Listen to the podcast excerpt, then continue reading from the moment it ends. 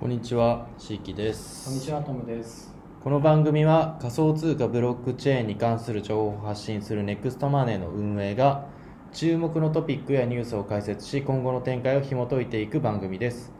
公式サイト nextmoney.jp でも最新の情報を発信しております。ぜひそちらもご覧ください。はい、おはい、願いします。お願いします。えっと今日はですね、えっと3つあります。えーまず1つ目ですね、米国司法省マウントゴックスへのハッキングでロシア人2人を起訴というニュースです。えー米国の連邦検察は当時世界最大の仮想通貨プラットフォームであった、えー仮想通貨取引所マウントゴックスについて2014年の崩壊を誘発した強盗を実行したロシア国籍の2人を告発したことが明らかになりました検察はアレクサンドル・ベルナー容疑者とアレクセイ・ビリチェンコ容疑者がマウントコックスの顧客資金を保管していたホットウォレットから少なくとも64万7000ビットコインを盗みその収益をロンダリングしたとして提訴したとのことです。2011年に始まったマウントゴックスからの複数年にわたる仮想通貨の盗難は日本を拠点とするプラットフォームが倒産するまでに4億7000万ドル以上の損失を出しており世界最大のハッキング事件であります知ってた？知らなかっ そう。マウントガックスの時は、うんまだ見てなかったからね。深掘りはしてない。そうですね、うん自分も知らなかったですねあ知らなかったの？いやそのテレビでうん。ビットコインハッキングみたいなうん。ニュースは出てあその時はまだネクストマネー自体はなないないないないんだ。だって2014年だよそうか。2014年っていうと10年前だよ、そんな前だったか。はい、まだ20半ばの時ですうん、なるほど。そんな前からあったんですね。ビットコイン自体は2009年とかだから2010年とかだから昔13年前とかあっという間ですね。だから自分たちが大学を卒業したぐらいうん、23とかからあるぐらいか。そうそうそうはい。まあ当時からやっぱりそのハッキングとかあったんだうん、ハッキングがなんか言葉になってハッカーとかね。マウントボックスってえっとマジック・ザ・ギャザリングあ、そうですね。のはい。トレーディングカードショップを始めようとしてた会社なんだよねうん。だからその頭文字取ってんだよね。なんか MT そうそう。MTG ってマジック・ザ・ギャザリングっていう、はい。まあそんなところの、まあ、そのハッキング事件が。うん。でマルク・カルプレスさんっていう CEO がいて、うん。まあ、その人がすごいテレビに出てたんだけど、うん。まあ、今はなんかまた活躍してるけどね。あそうなんだ。業界で。あの結構いなんか印象の強いあそうそうそう顔の人だよね。そうそうそう。うんそんな感じです、はい。で地方検事は2019年に起訴状を提出しましたが7日には裁判官に封印解除を要請しており裁判所提出書類によると連邦政府は両容疑者の身元を海外の法執行機関と共有し彼らを拘束させることを目的としていました。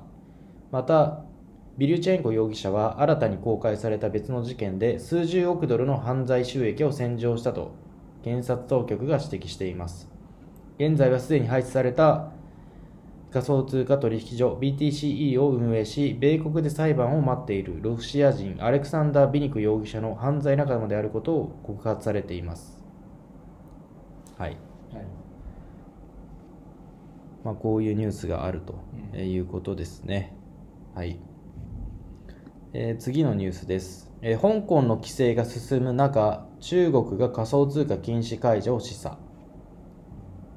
えー中国政府による仮想通貨制限の開始以降、まあ、その厳しさは年々増していますが最近になって香港の規制が進められている中、まあ、緩まっているって形ですね今中国で仮想通貨禁止を再考する可能性があるというシグナルを送り始めていることが分かりました。えー現在の香港における規制動向と中国本土の技術進歩は仮想通貨禁止が最終的に解除される可能性を示唆しています。中国と仮想通貨業界の関係は同国が初めて厳しい制限を課した2013年以来混乱が続いており初の禁止事項は同年12月に行われ PBOC 中国人民銀行及びその他の金融機関金融監視機関が銀行によるビットコイン関連取引禁止を皮切りに始まっています。ビットコインは特別な仮想商品とみなされ規制当局は通貨として機能するための法的裏付けがないと主張し現金洗浄の潜在的な手段とみなされていました。2017年中国は資金の不正流出を防ぐ防ぐためにさらなる措置を講じ同年1月に中国人民銀行は外国為替管理とマネーロンダリング対策に焦点を当て仮想通貨取引所に対する調査を開始しました。この調査結果は同年9月に ICO を禁止する決定につながりました。その後中国人民銀行は ICO を通じて調達した資金を投資家に返還するよう命令をしております、まあ、こういうなんか背景があってずっとはい。もうことごとく中国は仮想通貨を禁止してきたんですけど、うん。えーその姿勢を現在は微妙に変えてきており香港が、えー仮想通貨の取引が、えー OK になったので、まあ、香港でやってくださいみたいな形になってます。中国は。んなので、まあ、チチャイナマネーが入ってきて次のバブルはチャイナマネーで形成されるんじゃないかと、うん、言われてますね、えー言われてると、と中国もよくわからないですね。なんで香港は良くて中国はダメなのかとか。まあメンツでしょうね。いつなのか。なんか昨日知ってたあのメッシがさ入国したんだけど、中国に。うん。台湾ではさ入国ができたらしいのよメッシって、うん。スペイン国籍で。はいはいはだけど中国国中国にはスペイン国籍では入っちゃいけないんだって、いなるほどね。そう。そしたら台湾は中国じゃないのかってじゃあ。確かにそう。ねだからなんで違うんだっていうのを政府に、政府なのかメディアに言っちゃったらしくて、うんうんそれが昨日なんかニュースに載ってました。ね、なるほどね。うん。メッシ、アメリカに行くんだっけ？どこに行くんだっけね。なんか対談したの見たけどね。うん泣いてましたよねなんかね。なるほどね。まあもう年だからね。年だからね、はい。メッシ世代ですからねでも自分がそうだね。うん。こんな感じですかね、そうですね。まあ解禁されるよっていうことですね、うん。はい。えーっと次のニュースですね。これ最後なんですけど仮想通貨取引所によるビットコイン供給量が5年ぶりの低水準になっております。はいえービットコインは、えっと過去数日間で2万6000ドル付近で推移しているものの、えーバイナンスとコインベースに対する最近の SEC 訴訟により、取引所からの資金流出がさらに拡大し、供給量は5年ぶりの低水準に陥っていることが分かりました。はいオンチェーンデータプロバイダーのサティメントは、現在進行中の規制措置の中でユーザーが自己保管を選択したためビットコイン取引所の供給がここ5年間で最低水準に落ちているとしてツイッターを通じて次のように報告しております。ビットコインの為替供給は現在2018年2月以来の最低レベルに低下しています。トレーダーはビットコインとコインベースを取り巻く不確実性の間、BTC を自己保管場所に移動し続けています。これら SEC 訴訟が迫っている限り、この傾向は続くはずですと。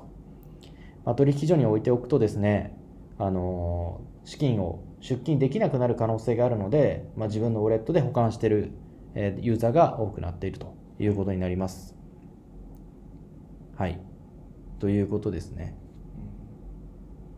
うんまだ、うん、なんかいいニュースあんまり多くないですかね中国やっぱり中国マネーが流れるえーとまあ、最近はやっぱりバイナンスとコインベースの件で、うんあのーすごい下がってたのでうんその前はなんかもしかしたら上がるかもっていうう3万1000ドルで上がるかもって言ってたんですけど、はい。まあ、結局三役逆転になって、ん。えーそこからバイナンスとかのニュースが出てきてうん。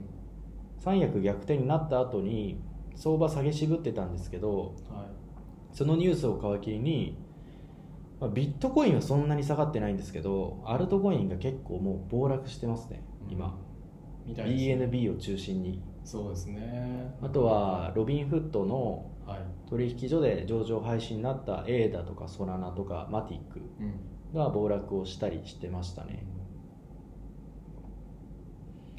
あと有価証券と認められ何でしたっけ？ステーキング？そうだね。SEC がね。SEC がね。まあ、なので、まあ、こ。ここら辺は、まあ、長期的に見ればうん。まあ買い時なのかなとは思いますけどね。有力なプロジェクトに関しては、そうですね。はい。確かに、まあ、そういう目線で、えー見ていけばいいんじゃないかなとは思います。はい。はい。まあそれこれでこニュースこのニュースだけで仮想通貨が終わるとかうん。そういったもうことにはならないと思うので、うん。これだけ広がってるので、そうですね。はい。